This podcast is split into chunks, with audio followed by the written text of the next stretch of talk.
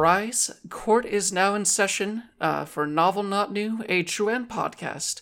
It's a video game book club podcast where we pick visual novels, uh, adventure games, anything with a significant narrative, and we discuss it like it's a book club. I'm the Honorable Jennifer Uncle, and um, is the prosecution uh, Six Stepmar ready? Uh, I feel it's very unusual to have me be both prosecution and defendant, but sure, I'm ready to roast myself. All right, then. How about the defense, uh, Olivia Joseph? Um, I, I, uh, um, this is the first case. I have no context. Uh, can we just make sure to um, explain all the evidence as we introduce it, so that I know what the hell's going on here? oh, uh, excuse me, I've updated the autopsy report. He only did that once, and it became such a meme. No, I, I mean, in this one, he's done it a lot. Over the course of this series, there has been a lot of autopsy updating. Well, like specifically the one that was famous, I think was like in the first game, where like Edgeworth gave you like a Edgeworth like purposefully gave Phoenix like the wrong autopsy report, so he would make a dumb argument. Oh, okay. Um, and it's like one of those things like, oh, Edgeworth is such a jerk. How dare he? How dare he give us the wrong paperwork? And now look where we are. Yeah. I mean, Edgeworth is still kind of a jerk. Edgeworth is still spending this entire game making one lawyer run back and forth between two countries nonstop for different cases because he's the chief prosecutor. it's his call. Yeah, and putting the chief forensics officer in the same position. oh, jeez. But yeah, we're here to discuss uh, Phoenix Wright Ace Attorney Spirit of Justice. Um, it is the sixth mainline game of the series. Um, this one was directed by two different people, uh, Takeshi Yamazaki and Takuro Fuse. Fuse. Um, it came out in 2016, and um, it was the last main Phoenix Wright game released here in the US until there's going to be a there's going to be two new Phoenix Wright games uh well Ace Attorney games out uh 2 weeks from now. So that's something to be excited for. Or at least that's what we that's what spurred us to talk about Spirit of Justice in the first place. Um Yeah. Yeah, this it was like Spirit of Justice was one of those games that I bought when it came out and then just like never finished. Um, Same. Same. 'Cause there there was a lot going on in in 2017. This is a 2017 game, right? Yes. Yeah. I think. s- Yeah, 2016, but it's, it's near the end of 2016. even so- more going on at the end of 2016, honestly. yeah. Mm. Yeah. Um Yeah.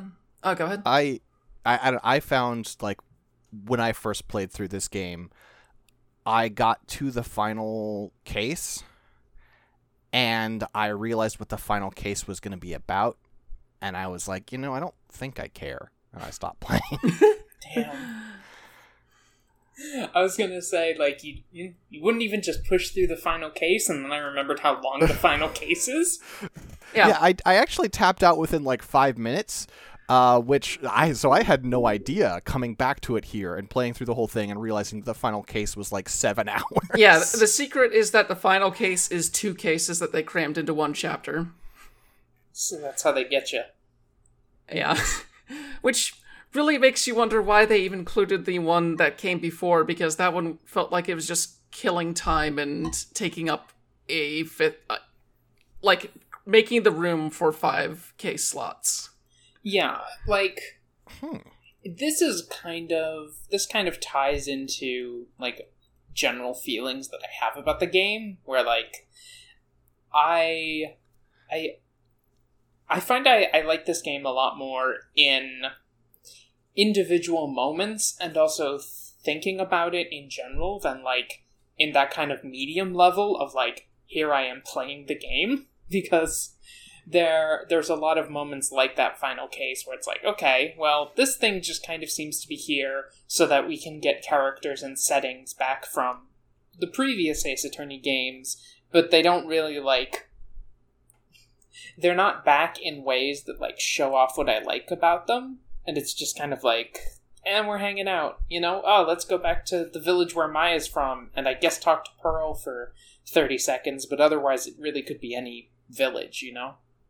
Yeah, like Pearl does nothing in this game, which is weird because nine times out of ten, if a character is appearing in Ace Attorney, even if they're introduced as uh, oh, you remember this person, they'll come back in some form, but like she doesn't do anything in here. Like she appears for five minutes and then she appears in the credits. It's I guess they already had the model from Wait, did she have a 3D model in Dual Destinies? Was she in that? I, I forget.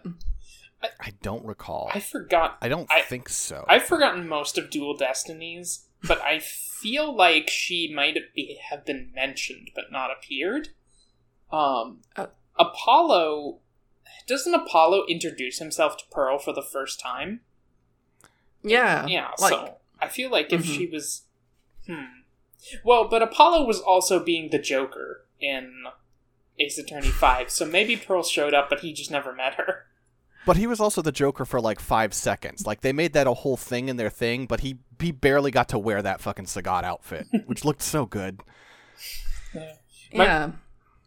My friend, by the way, sent me a um a outfit comparison of Apollo's like Dual Destinies Joker outfit and then Dhurke's outfit, and they're really similar.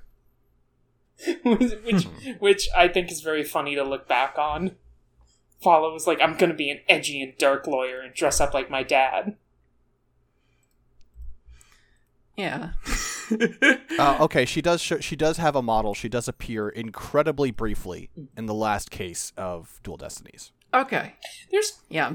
Yeah, well, there's like by the time Pearl showed up, you already have like two bratty daughter characters in the game who are both pretty good Mhm. already. So, you know, we lament for the loss of Pearl specifically, but it's not like you're. This is a good game if you want like a like a bratty daughter character because there's two, of- there's three of them. Yeah, yeah. I I guess uh, my problem with with the use of Pearl in this is the way it to me sort of represents the way the writing in this game feels like it often doesn't think things through Mhm. because a lot of this game is around you know spirit channeling and how rare it is and gosh if only we had someone who could channel spirits and Pearl Fey is the best spirit channeler in the world and she's sitting around just fucking painting random people cuz she's so goddamn bored. Yeah, Yeah. Uh, she'd be useful. Yeah. B- before we get into like the general plot or anything like that, I just thought it might be a good idea to go over each other's personal histories with the series. Um, sure. in terms of uh, my own history, like um this was um, one of those games where I was just a kid looking through magazines, and Phoenix Wright Ace Attorney happened to have amazing reviews, and it was basically the most impossible game to get on the DS, at least for the few months where they had been going through that first print, because Capcom printed so few copies, they didn't really expect anyone would buy it, and then suddenly Toys R Us's everywhere were sold out of the game. So I spent a lot of time trying to get my mom to find a copy somewhere, and uh, yeah, it was more or less the series that introduced me to visual novels as a concept. Like,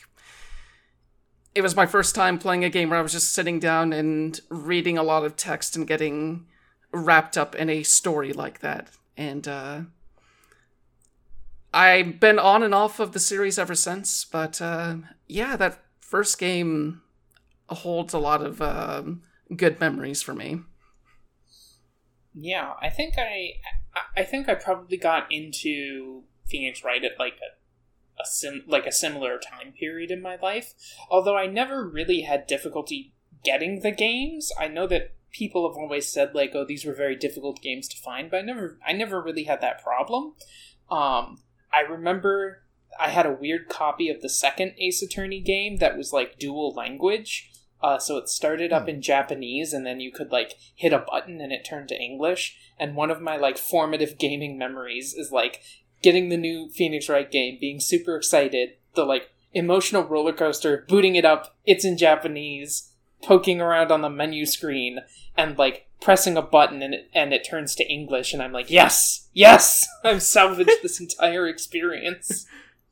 Um, also, when you switch languages, it would yell objection in the corresponding language, so you could just hit the button and like compare the English objection and um, the Japanese objection. I forget what the Japanese. Igiari. There we go. Yeah, you you could just get Phoenix yelling those alternatively, which was fun to press. Nice. I have like I also have a really specific sense memory of like the like going on some kind of family vacation where we stayed in a cabin in Maine and like playing the uh playing like uh, Apollo Justice in that cabin for most of it. It's just like one of those like random memories you get as a kid. Um Mm. that like sticks really strong. So I remember that. And then I also remember playing the Ace Attorney and Professor Layton crossover and being like, "Oh, this fucks." I didn't think this would be that good, but it's really good. Mm. Oh, that one's good. I need to check that out then. Uh, you ever wanna if you ever wanna see a like prosecutor slash knight go logic? What is this logic that you speak of? It's that's a game that'll do that for you. Oh hell yeah. How about you, Six? Um, so for me, uh, I picked up the first Ace Attorney on one of the reprints. I was I was at a place where my school was right next to the mall, and so I'd walk over very time like uh, very often after school. I'd just walk over to the EB Games and see what was going on. Um, and the like the the cashiers got to know me and were just like, oh yeah, I don't know, people like this this weird game people seem to like, and I was like, oh okay, well I guess I'll get it. Um, and ever since then I've picked up. I didn't get uh Layton versus Phoenix Wright because I didn't have a 3DS at the time, and by the time I got one, it was hard to get a copy. Um, but otherwise, I picked up all of these games at launch. I pre-ordered uh uh Justice for All, the second one, and they gave me uh like a like a, a cell phone like tag thing with the little Japanese the, the Igiari like bubble and then like a little strap and I put it on my keys for years. I don't know. I I played pretty much all these games except for I haven't obviously played Layton versus Phoenix Wright and I should. Yeah. I what I really liked about Layton and Phoenix Wright was I have actually never enjoyed the investigation parts of this game. Um, Mm. and this one was an exception, but usually I I never liked them and I like the trials much better. And what I think the Layton crossover does is it makes the investigation parts just like a Layton game. So that part is fun now. Oh, Oh, that, that, sound sounds good. great. Um, yeah, and it's good. You get a lot of um, you get you get a lot of like both sets of characters being kind of a little bewildered at the way the other characters like live their lives. There's definitely a bit where Maya's like, "Oh my god, my brain! I'm thinking so much. Is this what it's always like for you guys?" Why are you inventing things to think about? Uh, Yeah. I, I can imagine Luke acting horrified at a lot of what Maya just ends up saying or her manners and stuff like that. I I don't think I don't think that's so much a beat just because Luke is a very sweet boy. I think they all they Mhm. all pretty much get along. Um, but yeah, it, it's a fun game, and it, and at the time when it came out, it was like it was like you got to see kind of like Phoenix and Maya hanging out at a time where like you did not really see that in Ace Attorney. Um, hmm and so that was like a nice a nice little like uh, uh blast from the past in that game. I guess in terms of uh, this specific game, Spirit of Justice's uh, general story, like essentially Phoenix is going over to Khura'in to visit uh, Maya as uh, she's finishing up her spiritual training, so she can bring that back to her own village. Um, the kingdom of Khura'in, which is famous for inventing spirit channeling and being like a country where that is a really sacred and valued skill.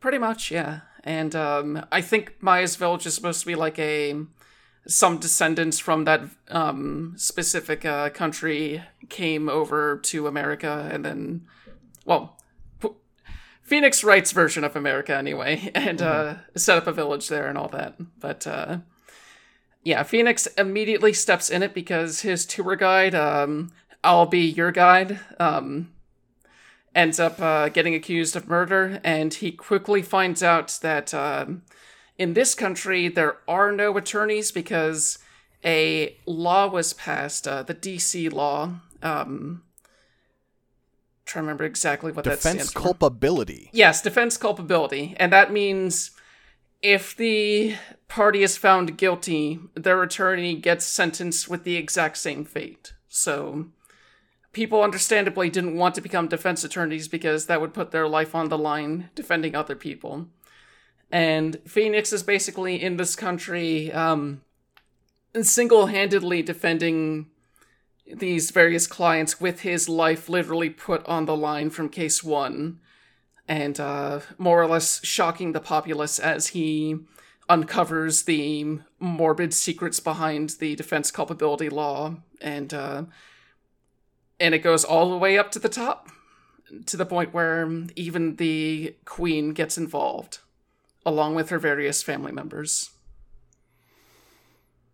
Yeah, uh, from case one, you have the courtroom full of people chanting "Death, death, death, death," while Phoenix kind of sits there and sweats. It's very much like we've made the subtext of the series literal text.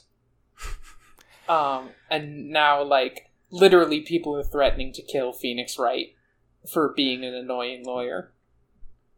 Yeah, it, it's a lot for the tutorial case. Um, the one kind of clever thing is because no one has seen a defense attorney in over a decade, um, Phoenix has to explain how a courtroom works to the judge. Like each time he does things like uh, cross examining the witness or contradicting ev- contradicting statements, all that sort of stuff. Like uh, it, it's a much more it's a much smoother way to handle a tutorial than things in the past like oh i hit my head and have amnesia i need everyone to explain the courtroom to me now because i'm baby Mm-hmm. Yeah, I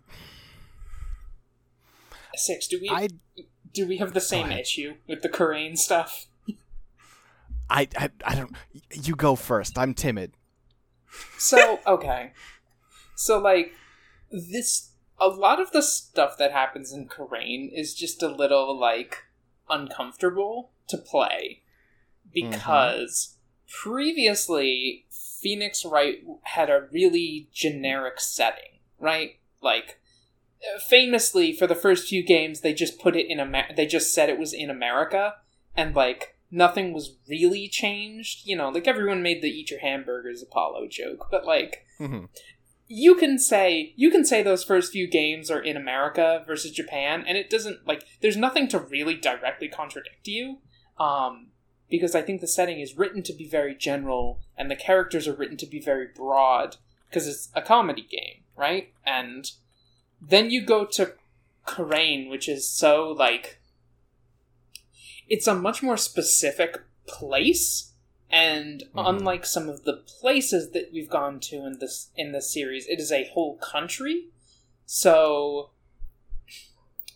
the you just you get some kind of like unfortunate vibes in there when you go for like here's a here's like a place that is really recognizable drawing from like southeast asian culture and everybody here is like a weird cartoon guy.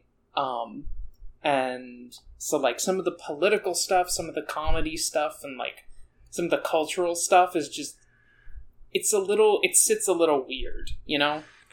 Yeah. Like like um if there was there's a priest whose name is a pun right? His name is like trust in me basically right? And in a previous ace attorney game when it's just like oh that's just like a priest. His name is trust in me. You know isn't that funny? But like in this game trust in me is like specifically the high priest of a whole country which has like recognizable like cultural touchstones. And it starts to feel a little racist i gotta say. Yeah. And Yeah, i feel a little it's a little weird to be like a white person playing a japanese game and being like this feels a little racist but It does. It does. Yeah. I mean, well, they're not doing Japan. Yeah. They're doing like they're doing like Tibet and Nepal. So yeah, it is racist. The other thing is, I mean, this is this is much less of an issue, but since you sort of brought it up with the name thing, uh the so obviously this series has always done some stuff with the names, right? You've got like Winston Payne or Frank Sahwit or you know names like this. I always think like about Lotta Hart. a lot of heart's great. Um, she's she's got a lot of heart. Um, but like, it's not always that on the nose. Like, there's Maggey Byrde just because she looks vaguely bird-like, right? Mhm. It's not like I'm a winged creature. That's not her fucking name. And like, in especially in Khura'in, but just generally in this game, every character's name is so fucking on the nose. It's miserable. The the the first the first killer's name is Peace, Love, and Understanding. Like, shut up. That sucks.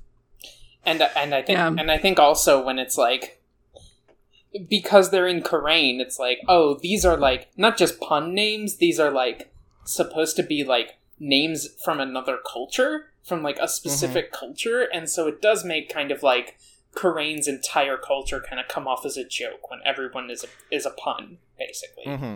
Who yeah. remembers the name of the uh fucking uh God the the head of the um the the queen's the queen's husband the uh the justice minister. It is uh Inga Karkul. How could this name be any longer or more pompous? Um Then it already is Khura'in the third. Yep. yes. Yep. That's Like- I didn't pick that up. I didn't pick up on that. That sucks. Yeah. It Yeah. it sucks. There's also specific cultural touchstones they just kind of mix and match from others. Like, uh, they specifically, one of the big things looming over the game and in the final case is that, uh, much like uh, Prophet Muhammad, they have a situation where it is against the law to draw the uh, founding priestess's face. And it just feels like they just picked and they just picked various bits from various cultures and mashed them together in a way that's unappealing. hmm hmm Which, like, which, like I said, I think would be not as bad if it was just like, you know, oh, we went to like my, you know, if this was all in like Maya's village and it wasn't like another country and you change some stuff, but it's like, okay, you can go to a village where everyone has like a goofy name and they're all doing like weird spiritual stuff, but like the second you're like, oh, this is a whole country. This is the only other country that we know for sure exists in the world of Ace Attorney. It's a little. It's And we know Germany exists. Oh, that's true because that's where the fucking um. What were their last names? The Von Karmas are from, and then also uh, Edgeworth. I think at the end of one is like, I have to go to Germany. Oh, Isn't that also where um the the lawyer brothers from the first Apollo Justice game are from? oh, the Gavin brothers. That might be right. I'm not sure. Yeah. If they're not, then- if they're not German, they're like if they're not like from Germany, they're definitely like of German descent. Uh, they do. They. I. I know. Like Klavier does say "ja" a lot. So Yeah, and his whole thing is calling people like Herr Forehead, yeah. hair hair something, Fraulein, etc. You know. Yeah. And isn't Blackquill from the UK or something? Like I mean, he's a samurai, so I hope not. He is. He is. He is an English weeaboo. This is this is canon. um. Okay. I'm Well- surprised you didn't know because in the one case he shows up, he's constantly just like screaming British like linguistic stuff. Yeah. At, at the same time true, yes. talking about how much he's into Rakugo and uh having these specific noodles. Yeah. I just. I, I. I guess my brain so internalized that this was an attempt to like to like localize like you know old style samurai speak that I just erased it from my brain. But you're right. I think this is Um. the kind of series that would that just lets him keep the sam would let him keep the samurai speak because they already have him calling everyone like something dono, except for Athena, who he is rude to. But I Yeah. think I think they only trans they they kept the stuff that like people can can like easily tell. I do think that he probably had like a dialect that is. I mean, no, this is conjecture. I can't prove this, but I do suspect he had a di- a dialect that is more like like Japanese samurai. I mean, like he's wearing fucking Shinsengumi outfit, like. Yeah, He's wearing a classic like like samurai police outfit, and uh, I don't I, don't, I feel like his his hawk is named Hawk hmm in Japanese. Uh, I, I, I don't know. I'm just. This is conjecture. This is worthless. Um, the other thing though that bothers me with with the whole Khura'in stuff is when this series was established. I mean, not the whole point of the series, but a large point of the series is framing the cases and the legal system in a way to criticize the Japanese legal system because the Japanese legal system is uh I, I can't you know I from the reading I've done and from the things I've heard is very uh, weighted towards the prosecution is very police favored. It's really hard to be a defense attorney. If you go to trial you're probably going to be found guilty. Um and they sort of exaggerated that to make a point with these games and then turning it into like this complete cartoon where like oh if you say someone's innocent and they're not we're going to chop your head off just takes the weight out of it mm-hmm. It does feel kind of like it has moved past like it, it's it's kind of like moved past the original point. You know, like what Mhm. is what are they what are they saying by like having Khura'in's legal system be like this? N- nothing really. You know. Mhm. Um, Yeah. or if they are making a point, it's a much more facile point of like, it's not good to execute lawyers. Yes, I Yeah. yeah. that that joke about nobody cries when they cut a lawyer open is mean actually It it feels like they're basically well, uh, the way that they are structuring this is that uh, you're going into this other country um, as someone who is from this fake America, and you're more or less single-handedly, with a few others, bringing about revolution and deposing the queen.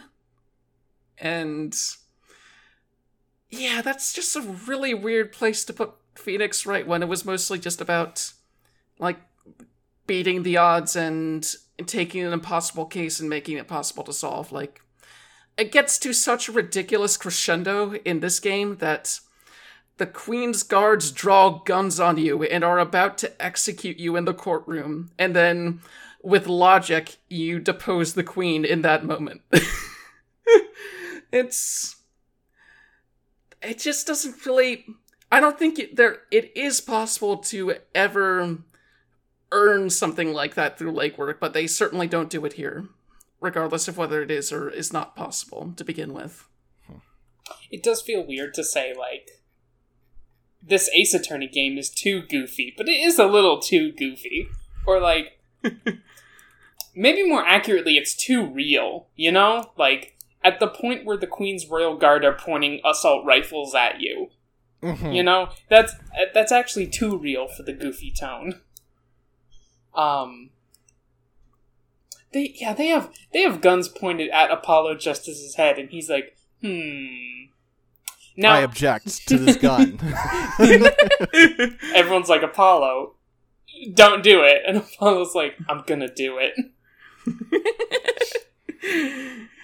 It's like, well, we already accepted the possibility of dying in the first few cases, so we're gonna do it again.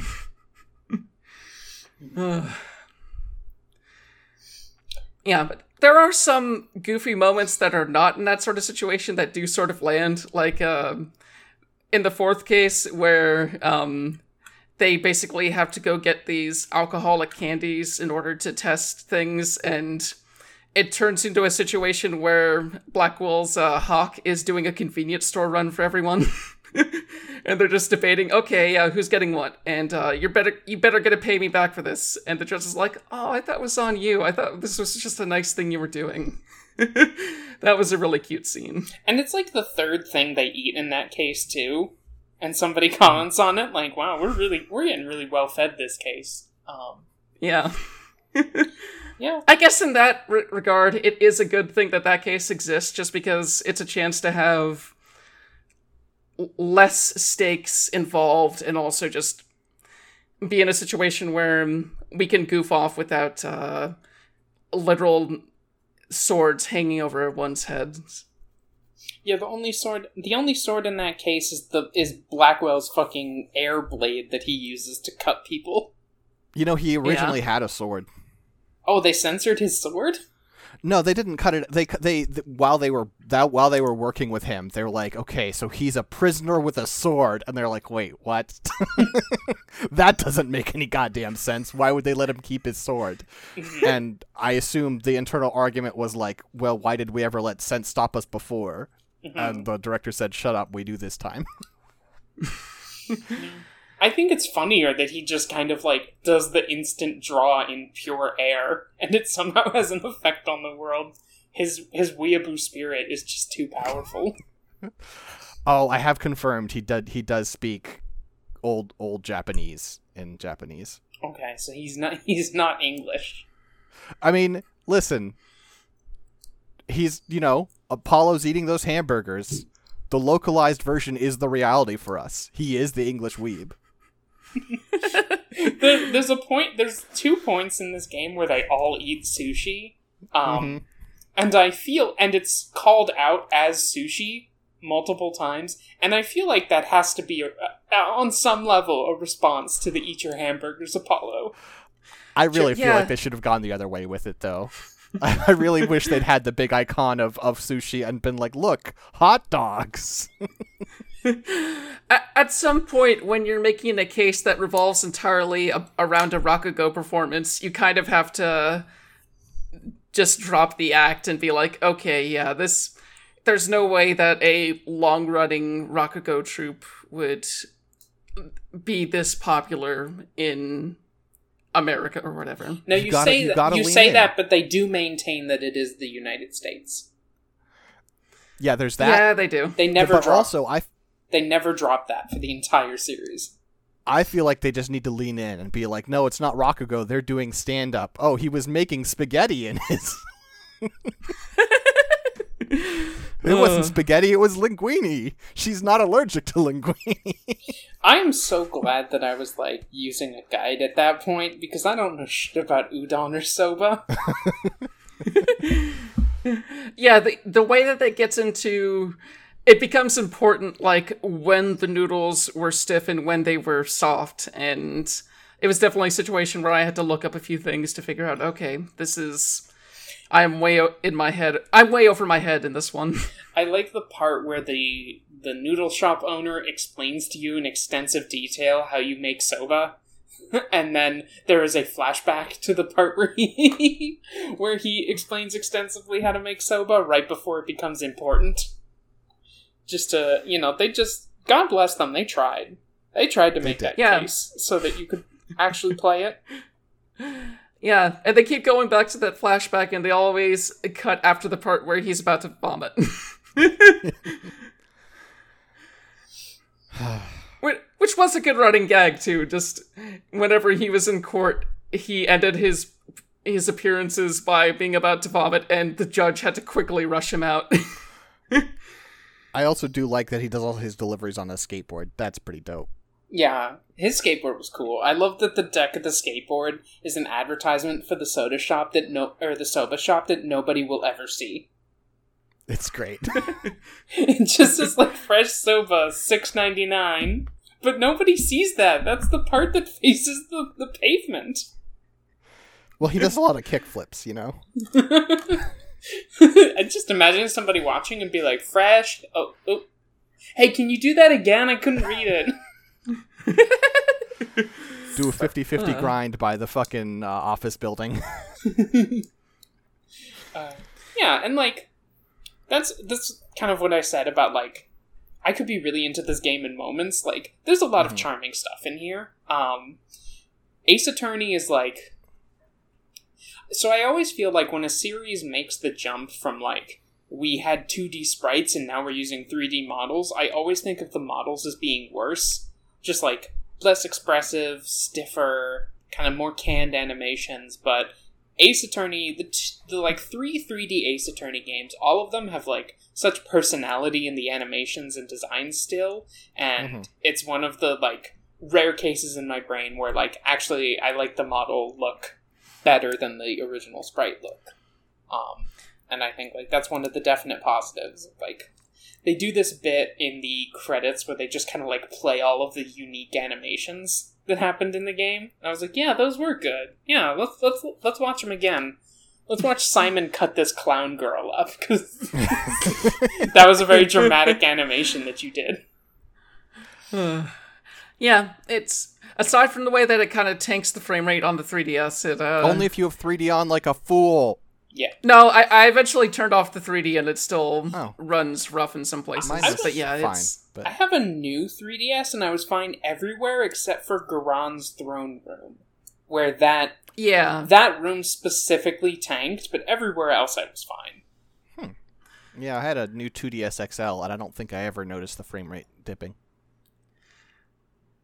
Yeah. I, I do really like the way that, uh, especially with some of the witnesses and perpetrators, uh, you get them switching into different modes with their 3D models, and they're pretty complex. Like the bit where Peace, Love, and Understanding switches from a sitar to a rock guitar, and he has all those speakers. I think he still has a sitar. He just plugs it into like rock amplifiers and is able to play it like an electric guitar. Mm-hmm. Oh yeah, yeah. And it, aside from the fact that it slowed down the text considerably, the part where the music matches up to the Ace Attorney bleeps is kind of clever. Yeah.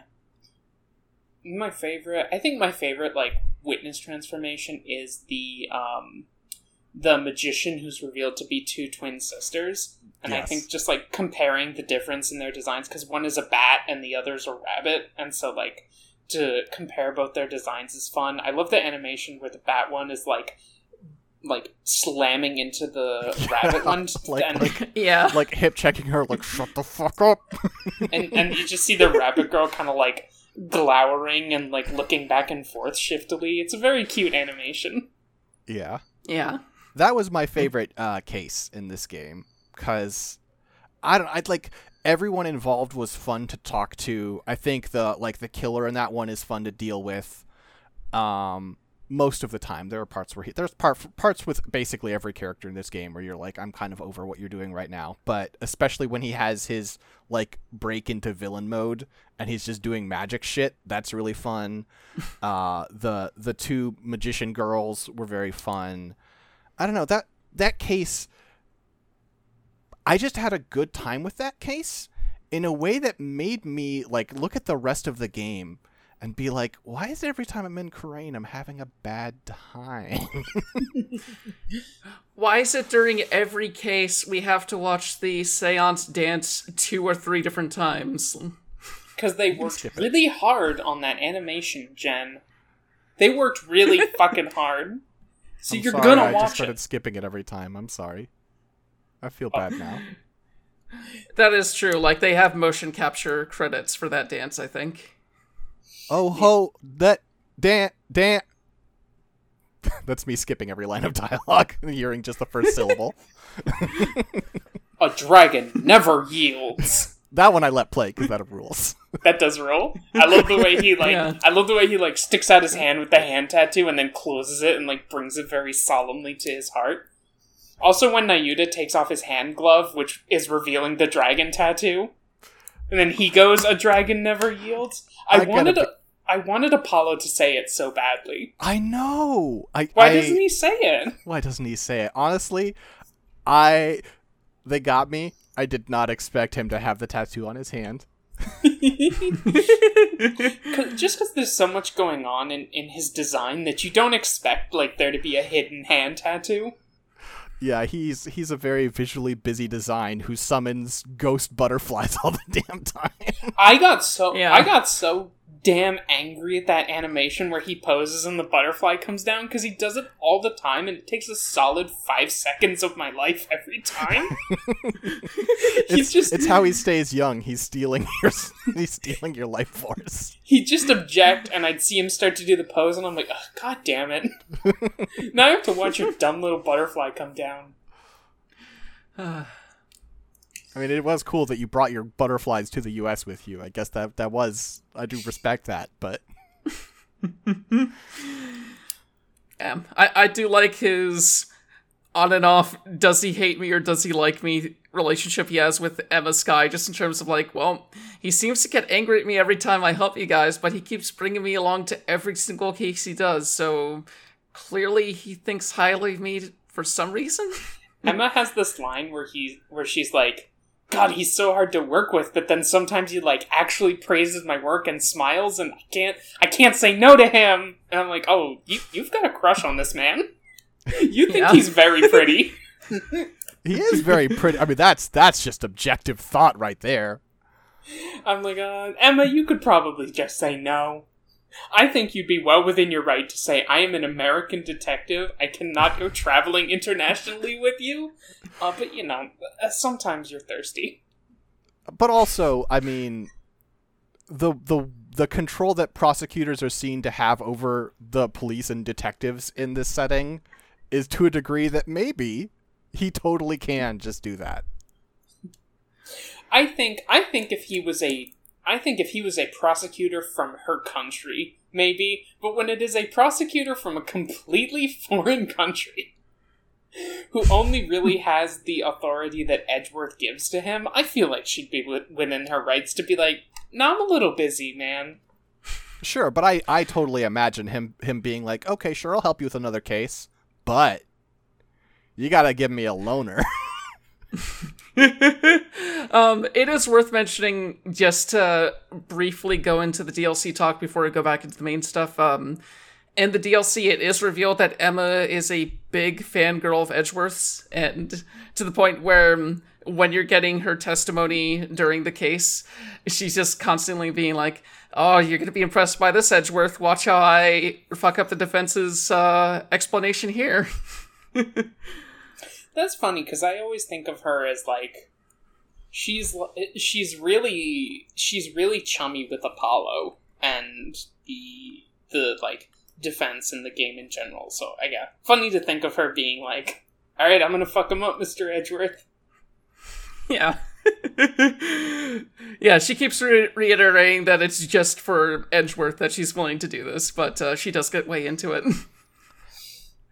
it's just across the course of the series, I think her arc is one of my favorites because like when you're first introduced to her in the bonus case for one, like for the DS port of one, uh, she's just this like this little kid who's super enthusiastic about like forensics, and the progression of her like actually becoming like like first her becoming a detective and being like man like i'm just really stoked about this. Like i'm so glad i made it and her slowly falling into just like a career detective who's tired and stressed out all the time and just a good person i really love But she also, Yeah. but she also like never loses that like love of forensics. You know, Mhm.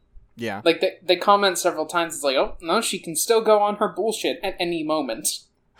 yeah there's there's uh, there's a there's an instance where she's like where um Trucy is you know it's the it's the it's the uh, circus one where Trucy's a suspect and it's like she's trying to help them out but just like unfortunately we found some fingerprints over here. And it's like why would you find fingerprints over there? And she's like I'm sorry I just sort of forensics everything in the entire building.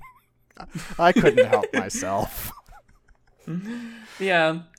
I do like how she just pulls out, uh, I think they call them snackaroos or something, and uh, she'll just stress eat them like they're carrots while she's going over something that looks particularly bad for the defense.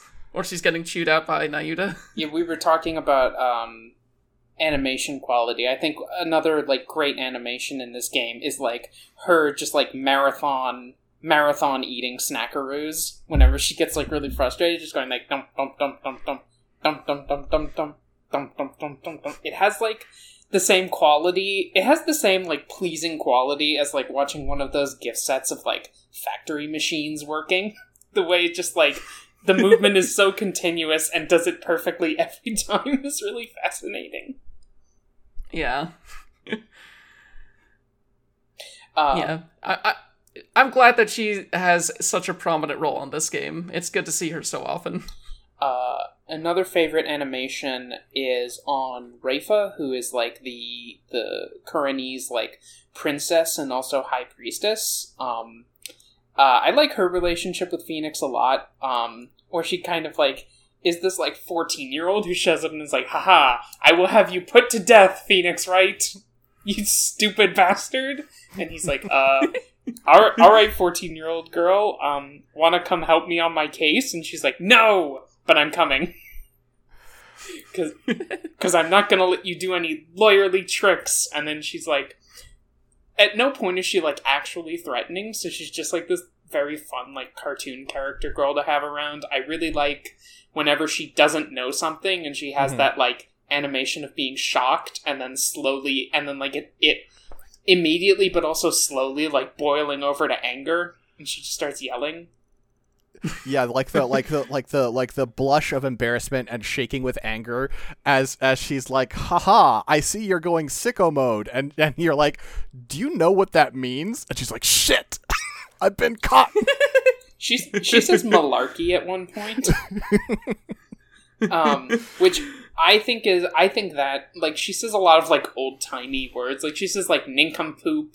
Um, she doesn't know any real like swears or bad things to call people. Like they're all really old timey. She's just like nincompoop, malarkey, nonsense, tomfoolery. Um, and I think that's that's really funny to think about when you realize that like her nanny slash like biological mother is like with her at all times, definitely feeding her like not actual insults, insults to call people. That's great. Um, Yeah. because then when you talk to her, she uses all the same insults. So this cute. I liked I liked Rayfa. Um, Mhm. Pretty good character in this one. Yeah. It's I was initially kind of bummed out that uh, for a game that takes place um, in a location that means so much to Maya, you see so little of her, but uh, hanging around Rayfa a lot uh, definitely um, dulled some of that annoyance. She's like, what if Pearl? Uh, she Rayfa is like, what if early? What if like early early Pearl had like the legal authority to have you executed? uh, Because like early Pearl is like, if I remember correctly, early Pearl like actually kind of thinks Maya might have done the murder, and then quickly comes around to like actually Maya's the best person ever. But like early on, she's kind of like, I hate you, Mister Wright, and I hate Maya too. So yeah, Rafe is just like, what if that, but was was ahead of state. Mhm. yeah. And then her mom is a Final Fantasy villain.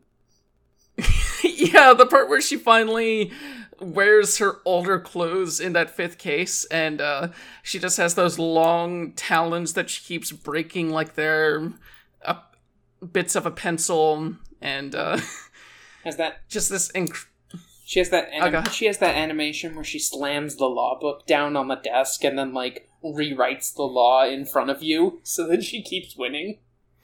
yeah. I think that's the good kind of cartoony. Like, That's true, okay, yeah. the queen is a fucking Final Fantasy villain. She has like a black bodysuit and floating hair, and she's like being the prosecutor in this case. Yeah, if you're if you're going to lean into this, like this is the country where the laws are nonsense. Having the queen literally with like her pen fingernail rewrite the law to say "I always win" in front of you is pretty good. Yeah. It's just a shame that it then escalates into guns because suddenly that does take it out of um, fantasy and into very hard reality. yeah. the the real like it's interesting because this game like skirts kind of like it does has this theme of like what is legal is not necessarily like right or or just you know Mhm. um and it seems to skirt pretty close to the line of like look we kind of just made all this shit up like laws aren't real we just made them up um Mhm. Mm-hmm.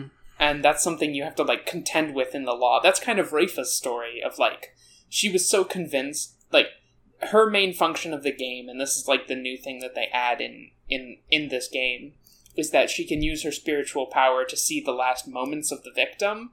Um, and in like Khura'in law, that is treated as like very cut and dry. You know, they use that in all cases that involve death, and they use it to just like convict whatever suspect they have. Um, and so she's very convinced that these things are fallible, and her arc is that like Phoenix and Apollo show her that like you know actually these things are like you know these last moments you're seeing are not self-evident, and you have to like interpret them and think about them. You know, and Mhm. she that is where she ends up, but it, it's interesting, and maybe this is just me being a communist, but like the it, it's it is a game that kind of skirts up close to the idea that the people with power make the law, and that doesn't really go there. You know, Mhm. Apollo is still able to fax and logic the queen out of um, having all the guys with the guns listen to her.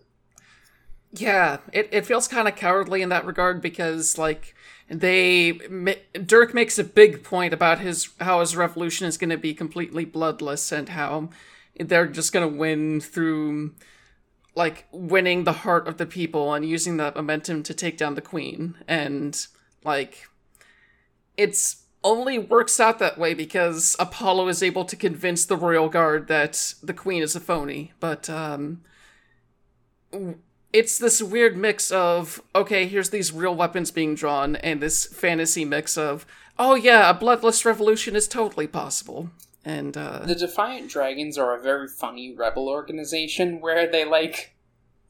I kept asking throughout the game, like, what do they do? Like, yeah. They they seem to be just like a, a social club for guys to hang out because like um because like yeah they are kind of locked into being like a non-violent revolutionary group even though they have a ton of weapons And also, is, yeah, they have a ton of weapons, and also they're shown to commit violence. We get like animated cutscenes of them like rioting and punching cops. But at the same time like the only defiant dragon that you really see is is Datz and he is just like a goofball Yeah. who does Kamen Rider poses and like he's like oh i have the new weapon of the defiant dragons and it is and what is it it is a firecracker that he throws to like Yeah. distract cops while he runs away um and several times they establish that like dhurke's main thing is like breaking into prison and freeing other defiant dragons so it's yeah it's one of those things where it's just like we're a rebel group who doesn't really do rebel things because that's not like within the politics of this game to conceive you know Mhm. Yeah.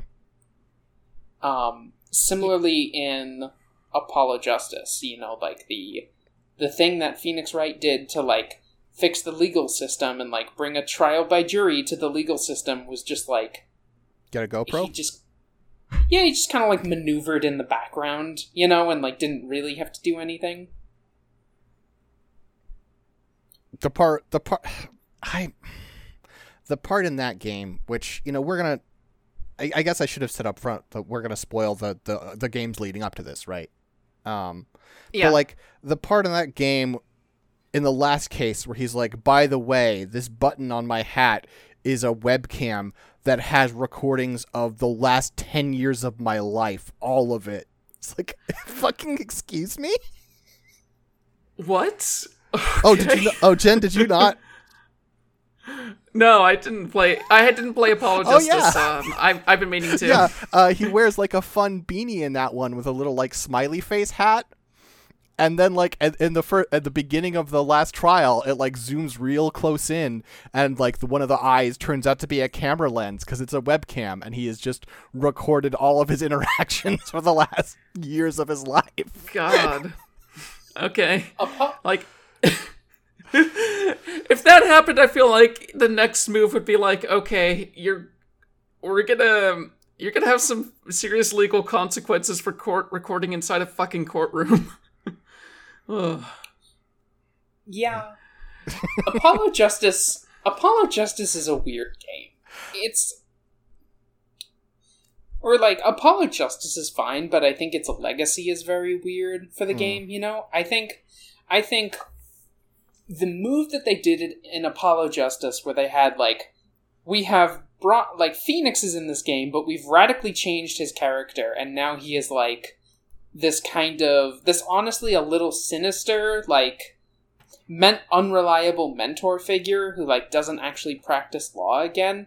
I thought mm-hmm. was like a bold move for that character and then they did dual destinies and they're like actually never mind never mind never mind. He's phoenix wright now. I mean, they walk all of it back, right? Like the last case of four is like okay, and this is this is like the whole premise of four has been some. There are some criminals that like our legal system cannot, you know, cannot convict the way it is set up.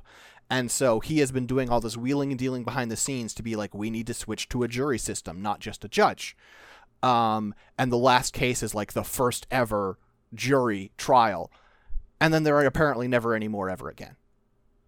yeah because It- it's, it's always Yeah. like judge stuff and then Yeah. It, it's always just like yeah a single judge who who hands down the verdict. And i think that is honestly like one of the the greatest missteps of the ace attorney series. Because like you you do this kind of like bold swing and then you reset it right? And it, and like you said six they do just like walk back on on the finale of ace attorney 4 and then they go to 5 and they introduce athena. So now you have like two characters who are Phoenix's like um less experienced, like goofy uh disciples, but then Phoenix is also like the goofy man child.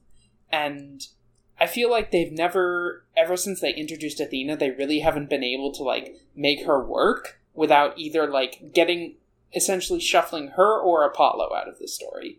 Because she gets she Yeah. she gets the fourth case in which Apollo just doesn't appear, and then Apollo gets the fifth case where she just doesn't appear. Or, like, well, she does appear, but she does nothing, you know? Mhm. And. Ah, that's sad. I don't like that. Yeah. I wanna. Yeah. Although I wanna like Athena more than I end up doing. I just think the idea that, like. We, we put a female character in Ace Attorney. It's like, okay, cool. And it's like, well, her whole thing is that she's like young and inexperienced and too emotional. Yeah, she's like, she's ah, so emotional that her device that she uses to read people's emotions just blurts out her subconscious thoughts. And it's like, I don't, this isn't great. Yeah, the fourth case. It's- The fourth case is a bummer because it's just Blackquill being like Tsundere, but like too real. You Yeah. know, like his It's thing like, is that wow, he's you're really to- fucking bad at this. yeah, like he he's just too mean to her in like a too real way. It's just like no, this is just how like real men are shitty to real women. Mhm. It's not comedy anymore. Yeah, it's it makes the decision they it it makes the decision that's made at the end of this game feel so baffling because what it seems like the way that Apollo Justice was pitched to me initially is that it was kind of a reset for the series, like focusing on different protagonists and maybe giving them time to grow. Five clearly threw that out because they wanted more Phoenix Wright and they just had other attorneys appear as well. In this game, it ends with Apollo being sent, like, he's staying in Khura'in to basically re- rebuild the legal system, so it feels like this game ends with them giving up on the idea of having a protagonist other than Phoenix Wright. I mean, you could I- very easily have cases in Khura'in with him. I read it more as like not shuffling like so as far as I remember, right? Like at the time that this game was released, there was like kind of a tacit understanding by everyone involved that it was the last Ace Attorney game. Hmm. Cuz like it had a digital only release and like so did Dual Destinies and it had been like a long time and I think Dual Destiny I think part of the reason that they reset for Dual Destinies is that Apollo Justice didn't sell as well as the third as like the Ace Attorney games that came before it, and so I definitely remember having this sense that the series was like struggling. So what what like the finale of this game read to me is like them kind of like, oh, now Apollo's grown up, you know? He's like done his big case and now he's going to run his own law firm as like an ending to his story, you know? Mm-hmm. Um, so I I was more fine with it because it read more like an ending than like we're getting rid of Apollo. Um, even if they are, Yeah. but it's like if you never make another Ace Attorney game, then you haven't gotten rid of Apollo. hmm Yeah. Though they also have like that bit at the post credits where they're clearly setting up for a sequel where Phoenix is talking to some woman and it's implied that she might be the mother of both uh, Apollo That's and they haven't played four. Yeah, that's just four. That's Because just four. Oh. at at the oh yeah, Jen, you don't know Yeah. that Apollo and Trucy are siblings. Yep. You What? don't know how weird it is that they keep being like, "Oh, you got yourself a good wife there." Yeah, Oh no. So Phoenix- oh no. Phoenix has known Phoenix has known that Apollo and Trucy are half siblings since Game Four and has never told them. What the fuck? Yeah, Uh, and, and- and, and- doesn't and and and also knows that their mother is alive and Uh-huh. has never told them. yeah. Oh, what so the hell? at the end of four, it's been like, okay, well, all this is settled. Are you gonna come say hi to your kids and tell them that you're alive? And she's like, the time isn't right. And apparently, the time will never be right because the series is over now. Well, we we say that, but um, it does look like well, they are bringing back a game that came out after Spirit of Justice in 2017. right, but it was also written As by a- a completely different team, and I suspect if the series were to continue, the the the team that was the team behind uh, Great Ace Attorney, who like the the writer of that is the original writer of the Ace Attorney series, is probably not going to see what they did with Dual Destinies and Spirit of Justice and be like, man, I'm super interested in pursuing this. Yeah, like even when the original directors of Dual Destinies didn't want to do Phoenix Wright anymore, and um, the producer literally had to drag him to uh, San Diego Comic Con and other places to be like, "Oh, hey, here's the director of this previous game," and the reaction from that was enough to make him go, "Okay, I'm in for it again. I'm gonna do Spirit of Justice." One Yeah. last ride. I think it. I think the the overall impression of this, like one of the overriding impressions that I get of the of like this series as a whole, definitely is like we've made a lot of missteps. We've made a lot of weird decisions. A few times we thought we weren't making any more of these games, and a lot of the like finale slash like legacy slash like you know bringing all the old characters and settings back stuff that it does feels like really weird as a result you know like we talked about how pearl has nothing to do hmm you know Yeah. Yeah, like part of the reason I was excited when Olivia suggested we do Spirit of Justice instead of like paying X amount to get us all copies of Great Ace Attorney was going into the Great Ace, Great Ace Attorney games, which I haven't played yet. I was kind of interested in like, okay, what is the how healthy is the series right now? And as it turns out, like it's in a bad fucking way by the end of this game. Like you just look at the various ways that they are constantly calling back to the previous games like they do so much to like bring up the steel samurai five or six times in that third case and it just feels like they're stuck playing the greatest hits while occasionally yeah trying to dive into something new but it doesn't feel like they have the energy or interest in moving past any of that. Yeah i think it's a weird game that both wants to be like we're bringing everyone back for the the finale of the series and also like we're introducing a bunch of new stuff to the series. Um this is like the second time that they've well the third time really that they've had like extensive backstory stuff for apollo. Like It's every game so he's weird. every game he's been in is like here is apollo's secret backstory Yeah, I mean, we actually have an email about this. I know this isn't normally the order we go in, but I kind of want to read the email and just engage with it because this is a big thing I want to talk about, if that's okay. yeah i think it's very relevant here Um, so this is uh, an e- this is a uh, email from um, Tom Katzman. Uh, uh, Tom, real name Katzman. Excuse me. I had added a uh, a Phoenix Wright name in there just for good measure. Uh, hi, sometime listener, first time caller. I got a lot of feelings about AA6 and Apollo.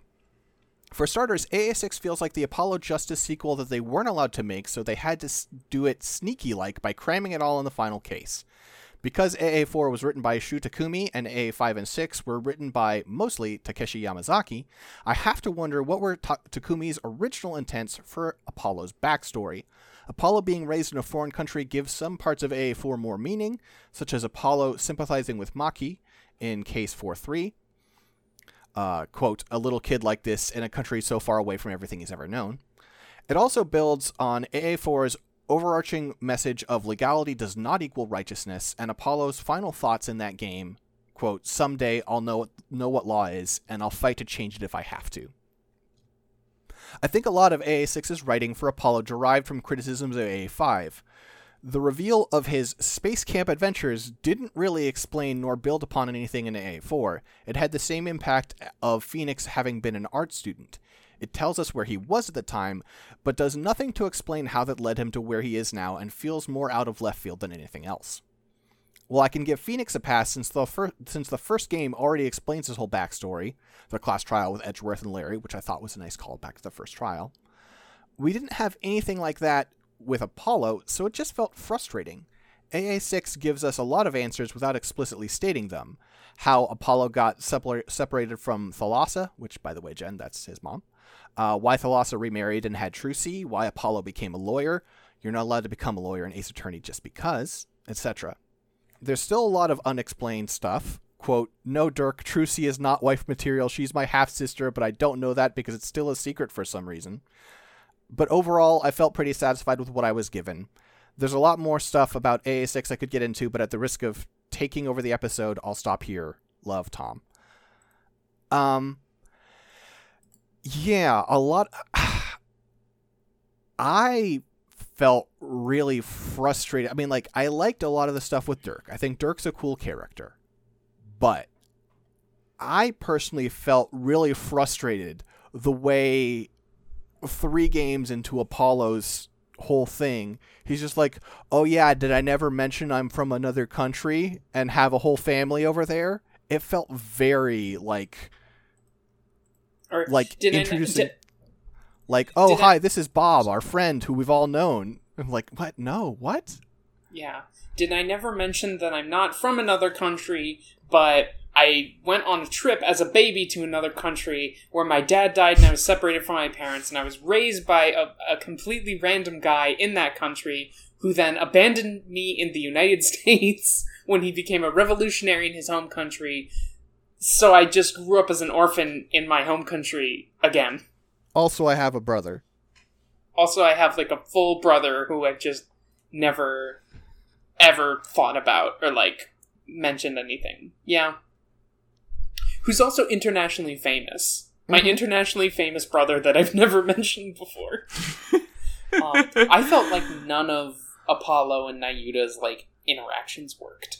No, At all. agreed, agreed. Like I, I did not, I did not feel them as like characters who ever had like a familial connection. Really, I feel like he's Yeah. probably the weakest prosecutor in the series. Yeah, Apollo just keeps going back to Nayuta, what's happened to you? Don't you remember that one time we got lost in a river together and Dhurke scooped us up? And that's seemingly the only memory I can ever conjure of my Remember that one time we spent brother? together and that 10 years we spent together? like, hmm, hmm. Okay, but I did tear up when Dhurke's like, "A father would do anything for his sons." I'm like, "Yeah, dad, yeah, father would do anything for his sons." We needed more flashbacks of like, like Dhurke running red lights going, a dragon never yields. I don't, I don't know if there are cars in Khura'in, honestly. okay, in his buggy. yeah, There- I just I just wanted to make a dragon never yields joke. I had to get one on the air. Yeah. I'm surprised you didn't go for like the driving act of yielding. That's what You I was doing. Oh, well, okay. I just I think of yielding as like mer- in a merging context. Mostly. That's fair. That's fair. Or like for pedestrians on a crosswalk, you know. Dhurke, are- Yeah. Dhurke just going straight onto the highway. Dhurke just like driving through an intersection and just hear the thumpa thumpa of pedestrians rolling over the top. A dragon. Uh, Wouldn't you know, he's also a lawyer, so he probably wouldn't commit manslaughter. You're right. Lawyers never. If you're if you have a law degree, you don't ever commit crimes. I mean, not an ace attorney. Well, true, that's- okay. Um. Well. mm, I can think of one specific. I can think of actually multiple criminal lawyers. mostly prosecutors. though. Yeah. Mostly prosecutors. Um, Mostly. I know. I know. yeah. But mostly. Jen, you should play Ace Attorney 4. you should probably play Yeah. Ace attorney 4. Yeah. That and Ace Attorney Investigations are definitely on my two playlist. Those are both good games. I kind of want to go back and play one of the old Ace Attorneys. Um, because I had this kind of experience playing the game where I was like, was Ace Attorney always like this? Or am I like, or is this game weird? Or am I just kind of growing out of the Ace Attorney mood? Because I feel like there were definitely like parts of the there's definitely parts of the trials where it's like and we talked about this in our group chat previously but there's a lot of parts in this game where it's like all right i've completely blown up all of the prosecution's assertions. Like they said that my client committed the murder this one way and i've definitively proved that that couldn't happen but because i haven't fingered like a new person and intimately described ha- with beyond a shadow of a doubt how they could have done the murder i'm still like on the hook for death you Mhm. know? And there's like several parts of that where it just kind of like wore thin for me. And i it made me interested in kind of like going back and being like was it always this like strong? Or were the were the other were the older games different? Or am i just not remembering that they've always been like this you know? I've played the um the HD re-release of the trilogy on my Switch recently, and I think this stuff was always there, but I do think it's a lot more clumsy in this one. Yeah. And we haven't even get gotten to the most out there part of that fifth case where the big reveal is that uh, basically throughout case five, your Apollo is palling around with his dad Dhurke, which he hasn't seen, who he hasn't seen in over twenty years, and um, it gets to a situation where Dhurke just starts dropping hints like, "Okay, I don't have much lo- longer, and you're gonna learn some weird shit about me," and it turns out that weird shit is that three days prior to like Dhurke meeting Apollo, and then over the course of three days when they're on this adventure together, um, Dhurke got fucking shot by the um, prime minister, and um, Maya has just been channeling him this whole fucking case, like this for five to six hours of this game, you're just talking to Dhurke through the body of Maya, and it's just something that they just drop as like some ridiculous Danganronpa ass twist. I actually, I actually like that twist a lot. Um, because I saw it like, I I figured it out before a li- just like at the ideal time, basically, which is just right before the game starts pushing you in that direction. Um, because Mhm. the whole time I was like, why the hell doesn't Dhurke remember anything that happened during the murder that he's accused of? And then once you start talking about the possibility of spirit channeling the justice minister who was killed, I was like, oh no. Like, oh, oh no. And then they revealed it. I was like, oh Jesus. And I actually like that twist a lot. Um, I think it like I think it both adds kind of like a melancholy to all of Dhurke's scenes because Apollo's always like in those scenes Apollo's always like like damn he just this guy's got no cares in the world you know? Like doesn't he care that serious stuff is going on? And it's like well he was kind of already dead. Um and then it also adds comedy like when he when everyone finds out that like Maya has suppo- Maya's been kidnapped and that's why Phoenix has to like do some stuff because he's being coerced by Maya's kidnapper, and then Dhurke in Maya's body is like, ha ha ha, that's not an issue for reasons I can't explain now, but Maya is fine. um, Yeah, when you point that out, that was kind of interesting. Also, it might be the first time. I think this is the first time that we've watched someone get straight up shot from their character model. Like, you see the freaking scene as it happens. You just see the guy pull out the gun, and in a very sudden moment, suddenly bullet holes are appearing in Dhurke's chest. And it's a very intense moment that I don't think that the series has really tried before. no, I don't think they've ever done like here you see somebody being murdered on screen. Mhm. Um, and then the part where he gets shot three times and still does the animation where he like activates his dragon aura and like Mhm. scares the shooter away. That part rules. Yeah. And also, they got me really good. Because part of the reason they got me good is because I had the thought earlier, and then I was like, "But wait, the logistics of that don't work out." Like they were, they were definitely in the same scene at this moment. They were not. I was misremembering, and so I. But I had that thought, so the twist really hit me hard because I was like, "Oh, that's not possible." Uh, it was possible. They did it. Yeah, and they do take the time earlier to like seed in a few more um whatever they call those specific uh visual novel moments where you see suddenly a unique um character drawing of two or more people interacting CG. like the bit where yeah, the CG where uh Dhurke is uh lifting Apollo in his arms Dude. uh and getting him out of that flooding cavern. Dude, Wet Apollo is hot. I'm not ashamed to admit it. It turns out when his hair isn't up like that, he looks all right. yeah. He's got the worst hairstyle. Just goddamn man. Why are you purposefully like holding back your power? Just having like the stupidest hairstyle in the world.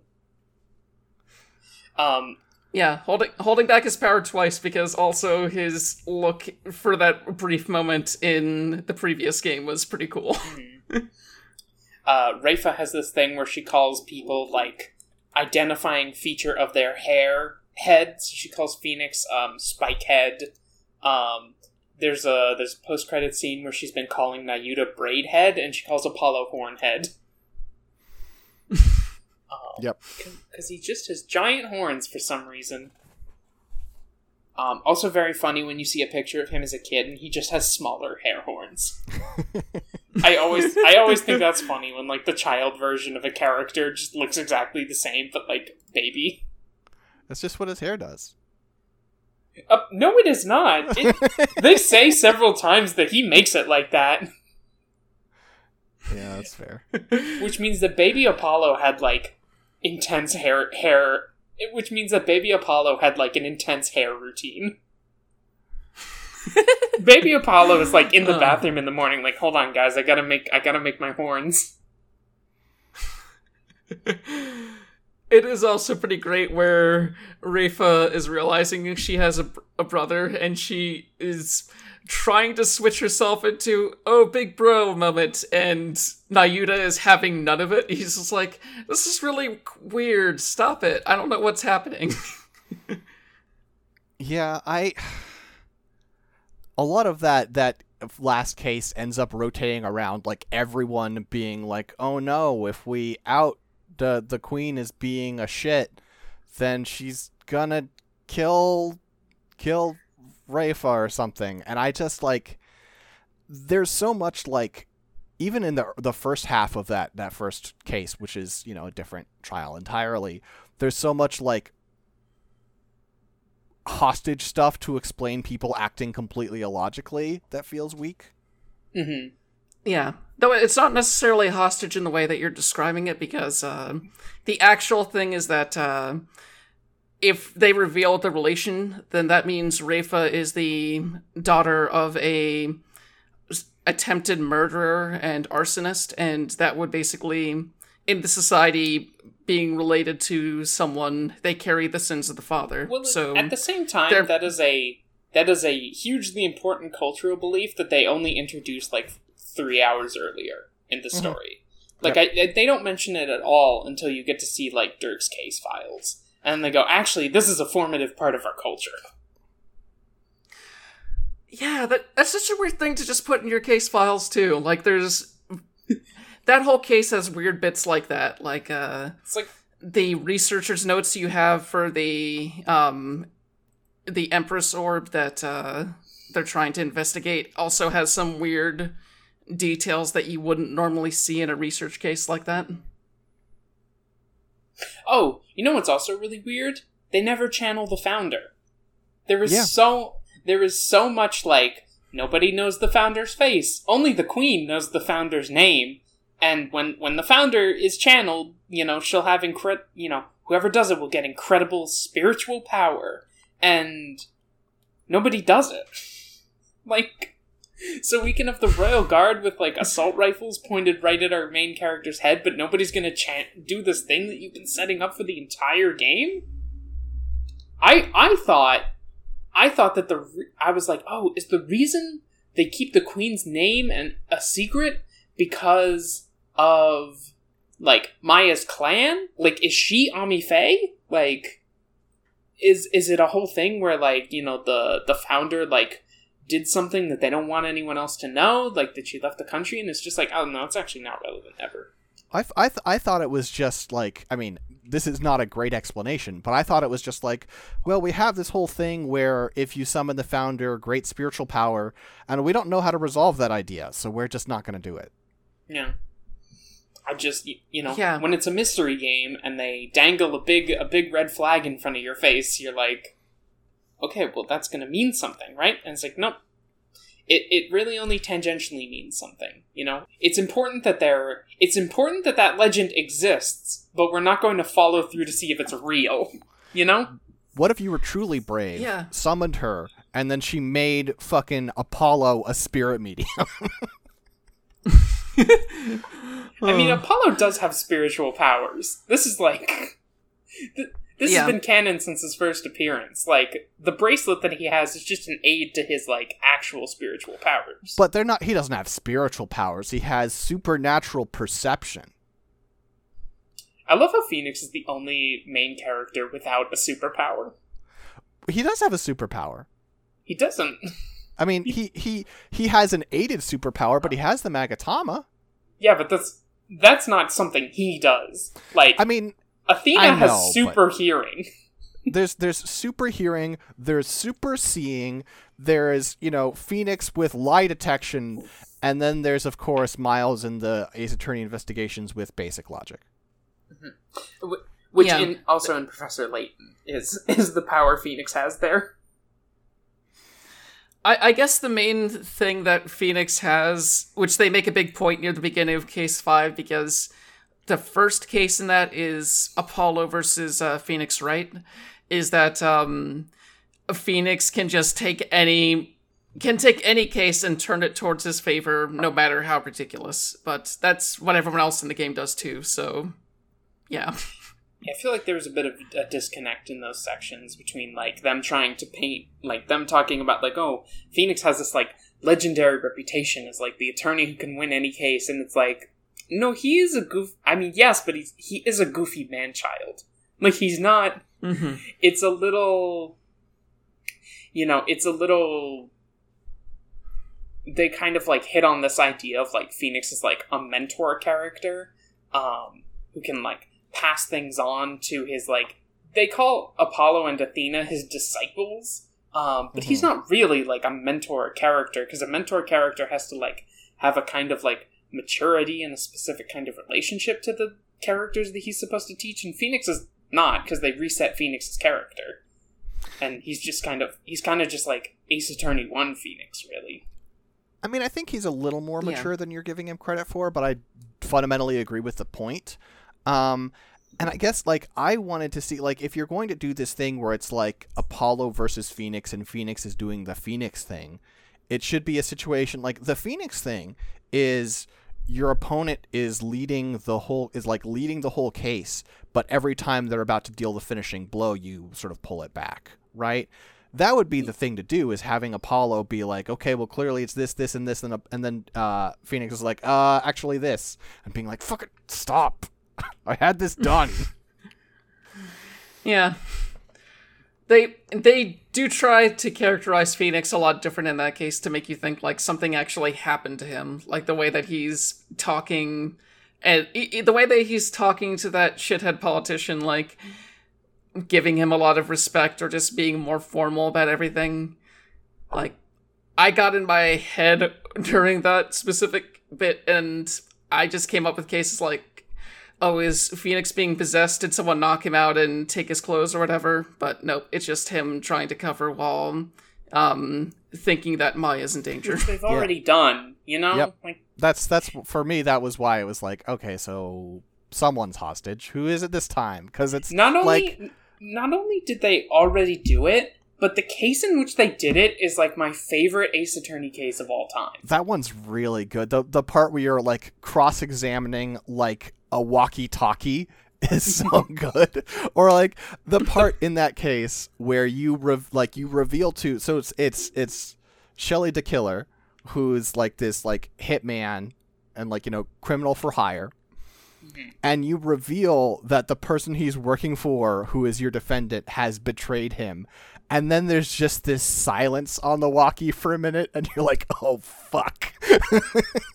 yeah, it's it's such a great bit- moment. the bit where Um, like you know it's like oh this assassin has like contracted like this assassin is like blackmailing phoenix to defend this guy but like the guy's just like a, a, a dope you know like no way he did this murder and then like phoenix discovering over the course of his investigation like no this guy definitely did the murder. And then like bringing it to him and he goes like evil mode not in the courtroom but like in the detention scene bit is like that's an all-time ace attorney moment. And also the way they set Yeah. that up with like the he he he he has his suspicions. So he like uses the Magatama and he's like did you kill him? Did you kill him? And there are no psych locks and he's like of course i didn't kill him. I paid someone else to. It's like fuck the loophole Yeah. Speaking of good transformation stuff, just like the way that that character Matt Engarde just has a very boy bandish look, and you get that gif reveal of him. Yeah, flipping his hair back and it's like covered in villain scars and he's like Aha! yeah. i'm the joker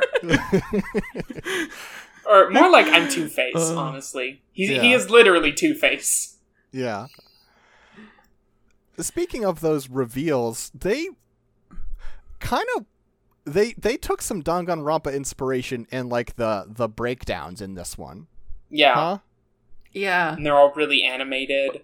Um, the bit, the like the Paul Atishon one, where he has this whole fantasy of himself like winning an election and then having his election victory overturned by the conviction, and he like plummets into the abyss. I'm like, eh, damn, yeah, it's been a long time in this genre. We've had Yeah. other games come out and be big.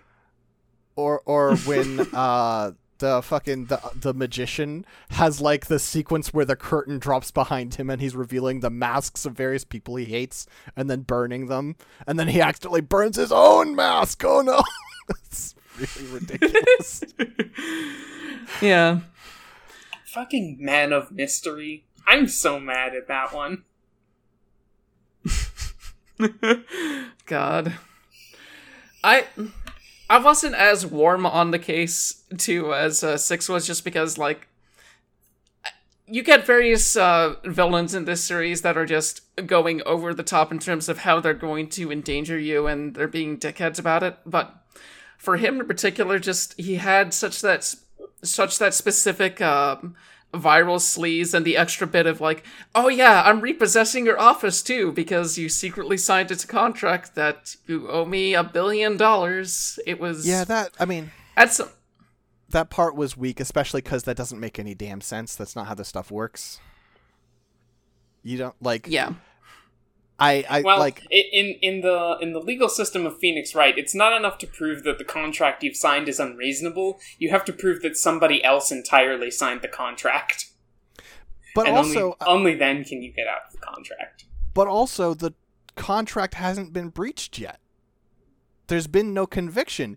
You can't go to a repo place and be like, "Hey, I suspect that in a couple of days they'll be in breach of contract. So go ahead and steal everything they own." That's not how this works. Yeah.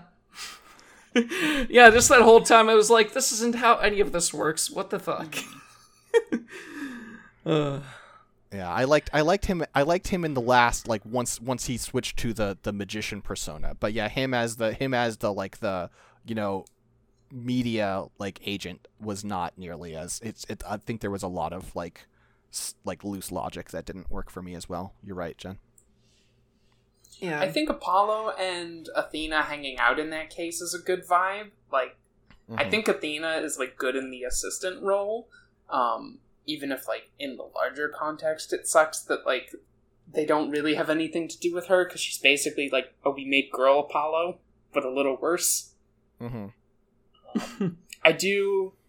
I think I do like her one bit at the in the end of the final case where where Maya was like, "I was about to run in there and like start punching cops to help you guys out," and Athena was like, "Yeah, I could barely hold her back," and Maya was like, "You were gonna come too. Don't lie to me." And I think like Athena and Maya should have should have run in and started punching cops. Because Yeah. I, I was thinking about it and I'm like, yeah, they do have the exact kind of like they are similar in like ways that would like they would be such awful influences on each other. Just like two women who like both try to act a little more mature than they are, but also have like a very like emotional kind of childish streak. And I think they would be a very fun like you know bad cop bad cop pairing because they just. Mm-hmm. Maya would punch a cop because Athena would encourage her because Athena also wants to punch a cop. Yeah. Yeah. Speaking of in case violence, like I do love uh Armie Buff in the Armie Buff. I would die case. for Armie Buff. I love her so much. Yeah. Her design's real cute and also like the way that she just has this RC um that can is just firing pellet missiles and machine guns in the in the courtroom. I'm not sure those were fake And- missiles or machine guns. I think those were yeah. real.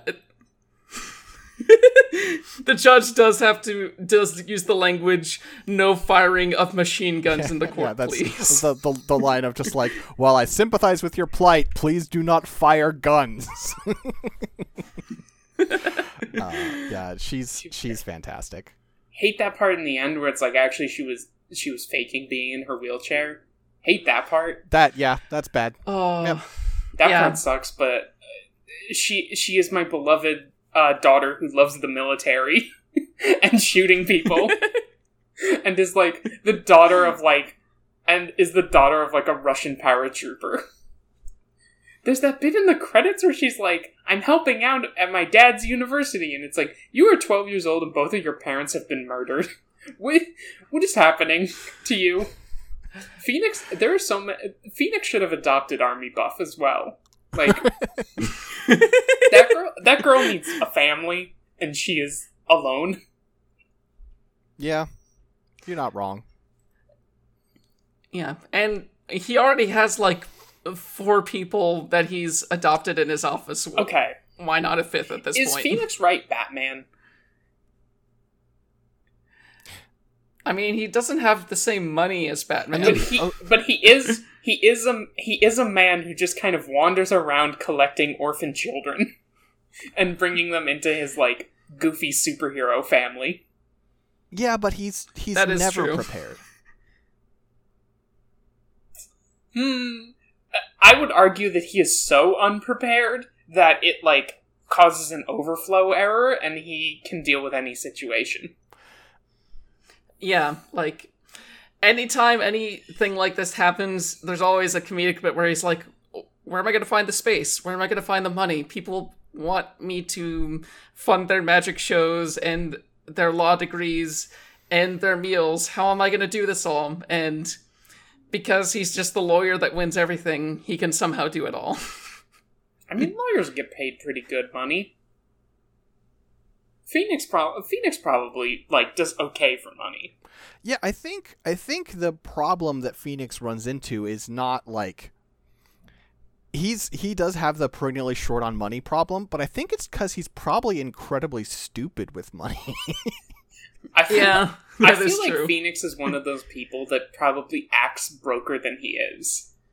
I feel like he's probably one of those people who's always like, "How are we gonna pay for this?" But like, if you actually look at his bank account, it's like, "Oh, you're fine, man. Like, you're okay."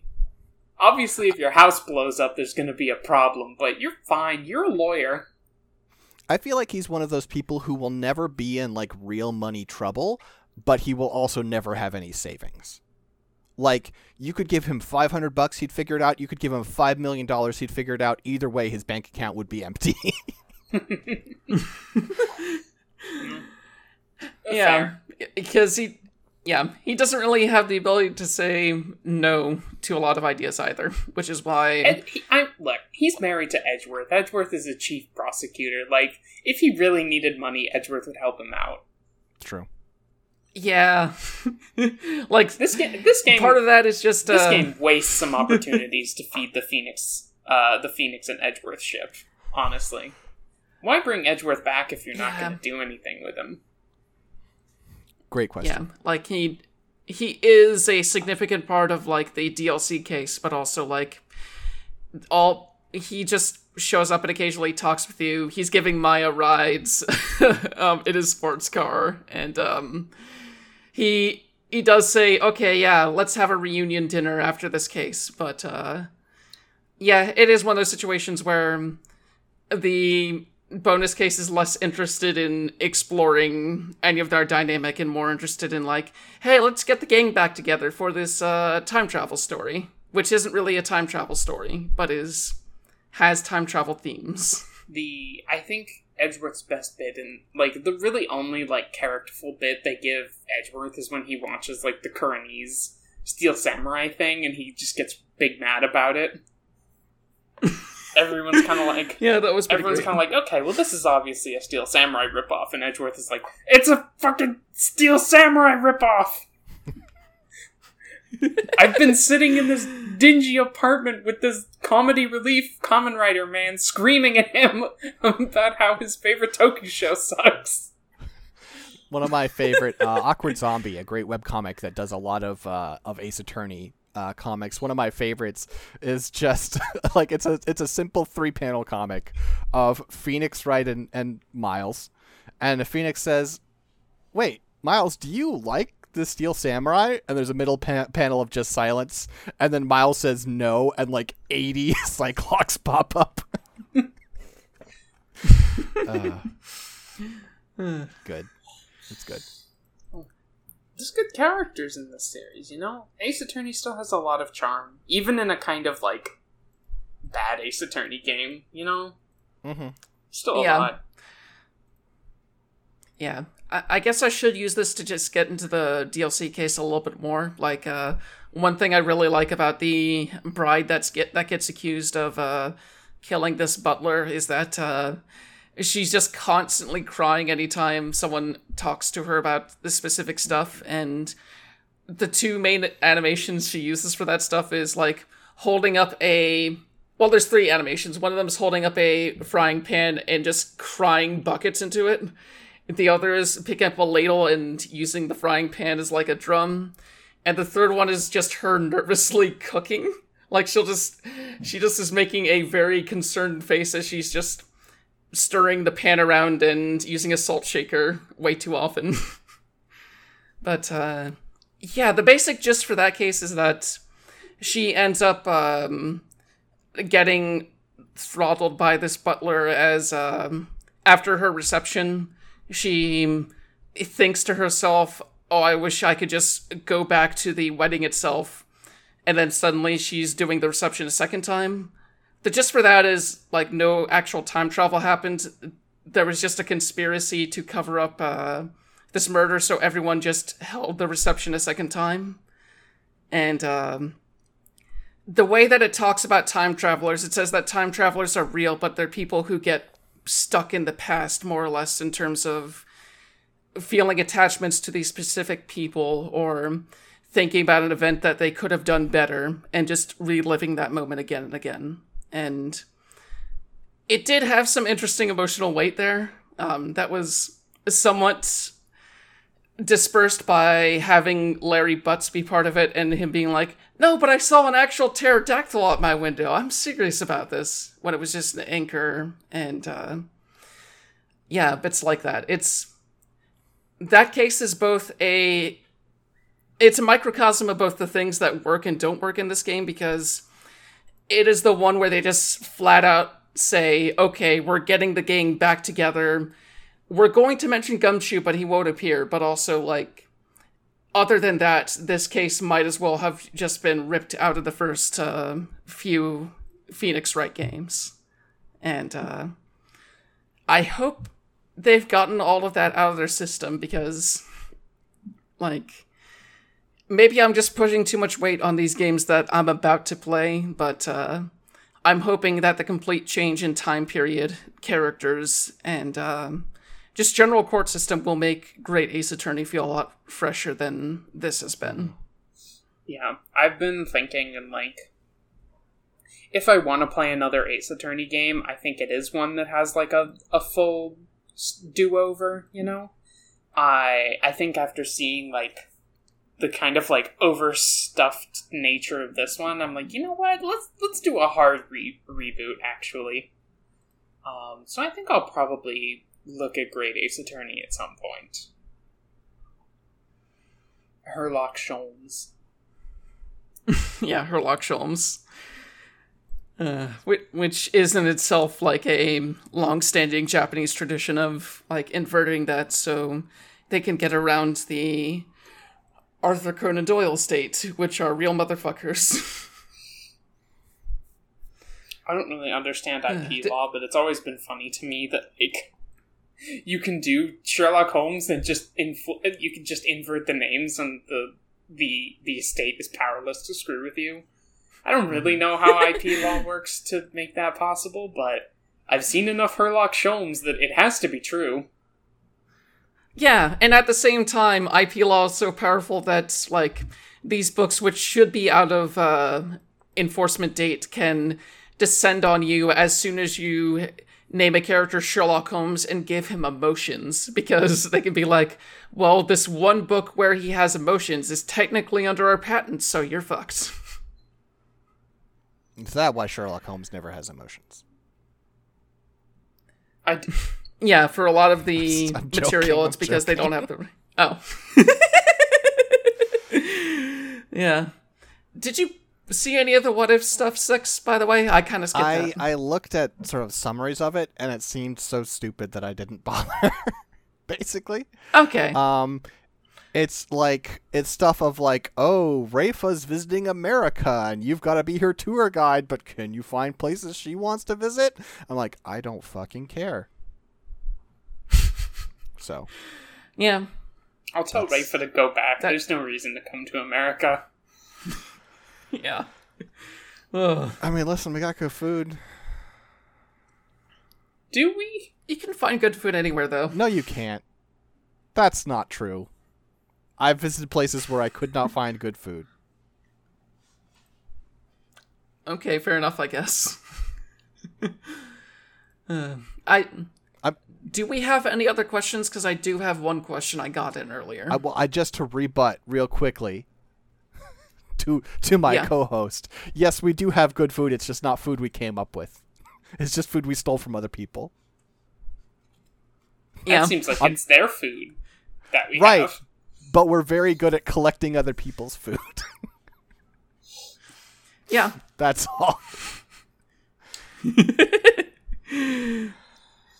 yeah, we're we're like one giant strip mall of a country. All right, that's all I had. Okay. Yeah.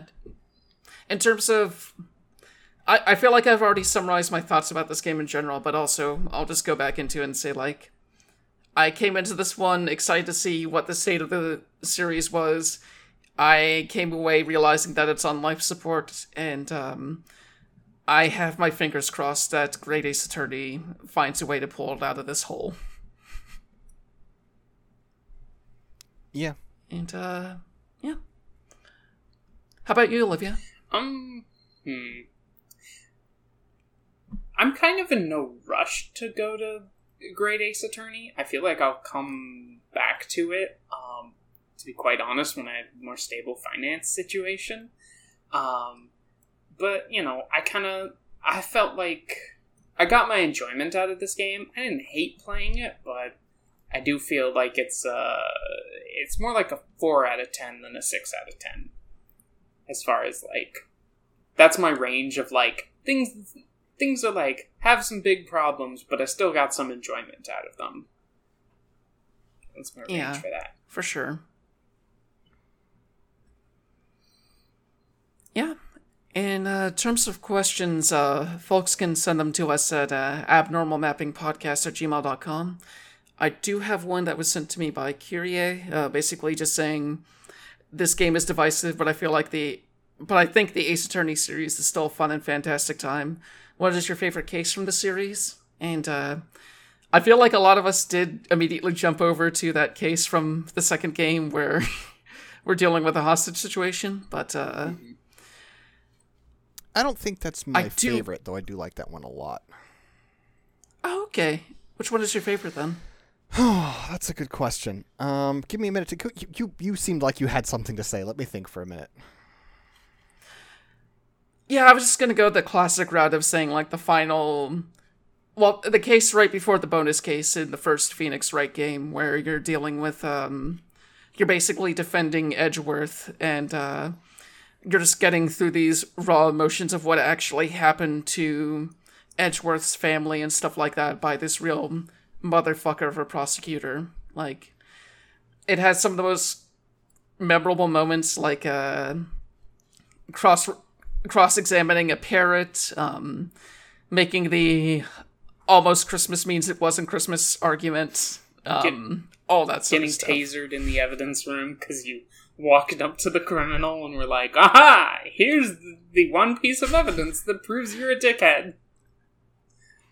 You do that so much in the first Phoenix Wright. I, I forget whether the second or third games had that as much, but like there's multiple places where you're just like, I'm gonna go confront the killer out of court and see what happens. And each time you are either getting incapacitated and having evidence stolen, or you're having your fucking life threatened on the spot.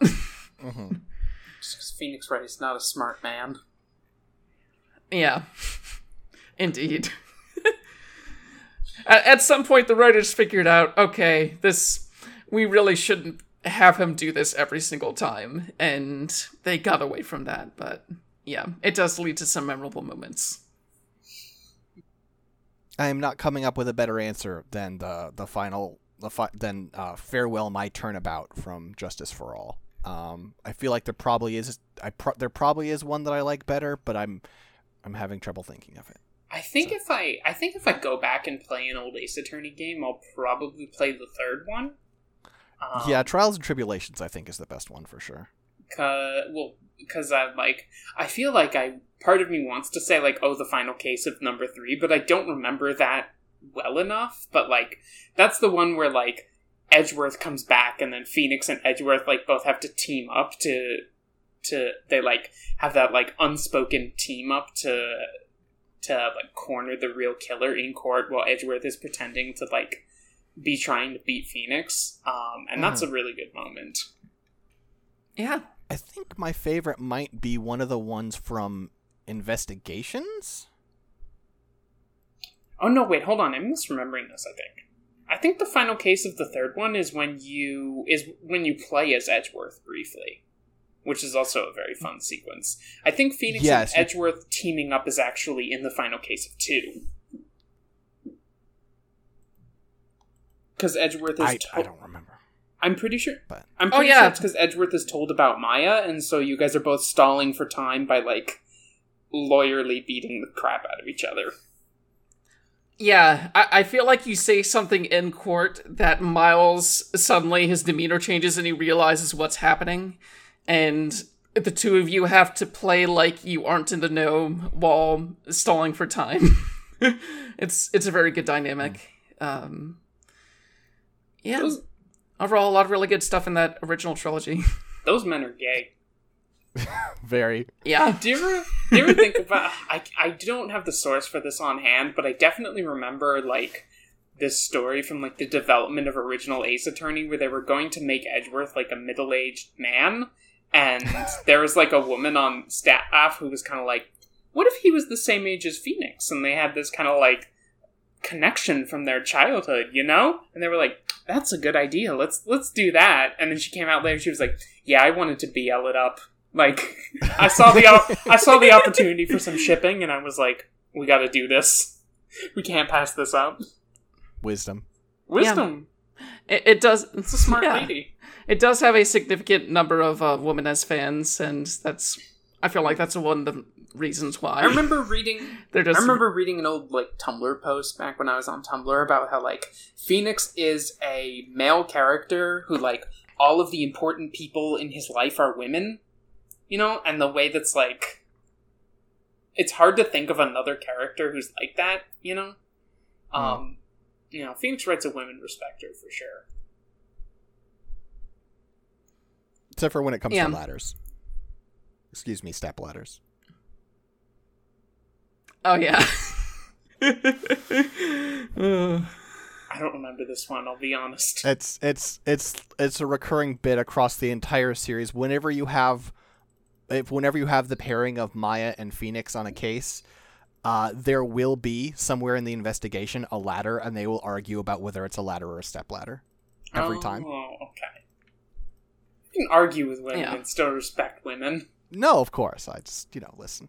I I think I think at some point, if you really respected Maya, you would you would settle this argument.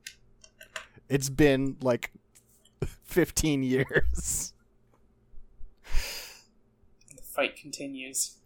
The fight continues.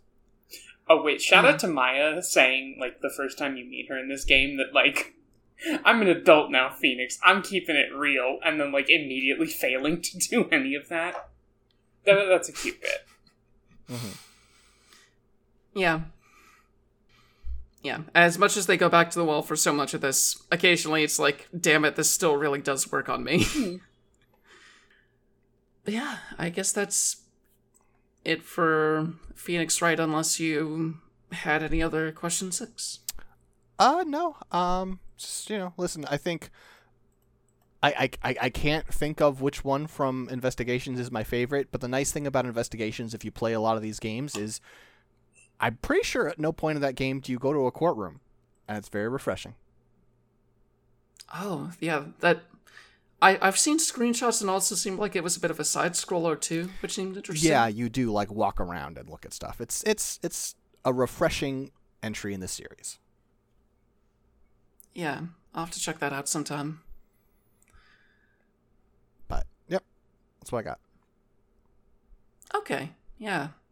In that case, we could probably just jump to announcing our next game. Um, Six, since it was your choice, want to introduce it? Uh, sure. So, uh, we're going to be playing. This is, I think, this is the second time we're going to be covering a uh, a game by Inkle on this uh, on this podcast. We're going to be talking about Overboard. Uh, we previously covered 80 Days. Uh, Overboard is a uh, detective game where there has been a murder aboard a ship en route to New York, and you're trying to solve the murder, except for not really because you're the person who did it. Um, and so you're t- pretending to play detective and trying to cover up the murder without getting caught. Uh, Yeah. replayable and and fun is what I'm told. I'm looking forward to it. Yeah, and it was something of a surprise release also. So, um, yeah, it, as soon as it came on our radars, I I feel like um we were all kind of interested in maybe checking it out at some point. Uh, I've been told that one of the characters in this game is God, and he's very disappointed in you. I've been, I've, I've been told that you can ask God for advice, and he's like, "Man, you killed someone." uh, yeah, disappointing God in a video game, just like I disappoint God in real High life. Sounds pretty fun. but yeah, uh, where can people find you, Olivia? Uh, you can find me on the internet. Uh, well, you can find me on Twitter at Great Grebe, um, where I just put up a new pin tweet for all links to all my podcasts. Yeah, I've got a Yu-Gi-Oh rewatch podcast and a tabletop critique podcast, uh, both of which I'm very proud of, and I think you should listen to. Yeah. I, I listened to both of those and the also Attention Duelists, which is uh, an absolute delight. It's a lot of fun. and uh, how about you, Six? Uh, so you can no longer find me on Twitter, cause nah, I just decided nah. Um, so you can find me on Scanline Media or patreon.com slash Scanline Media, but also you can kind of not find me as much there because we're, as this is coming out, we're starting a, uh, a little break. We're taking uh, a one month break, the first break in the eight year history of Scanline Media. Turns out, burnout. But up, up. So, yeah, I don't know. I, I do a lot of stuff. I do a lot of podcasts. I do a lot of writing it's still there. You can check that stuff out. There won't be as much new stuff coming out for a little while, and that's okay. Mm-hmm. What about you, Jen? Yeah, you can find me on Twitter at JBU3. Um, most of my stuff is also on scanlinemedia.com or patreon.com slash scanlinemedia. And uh, as Six said, we're taking a bit of a break, and uh, which is really fortunate because also I am moving at sometime next month. So um, much like Olivia moving, it's going to be a whole to do thing on my end. So, yeah, it'll be nice to just focus on getting some life stuff together. Mm-hmm.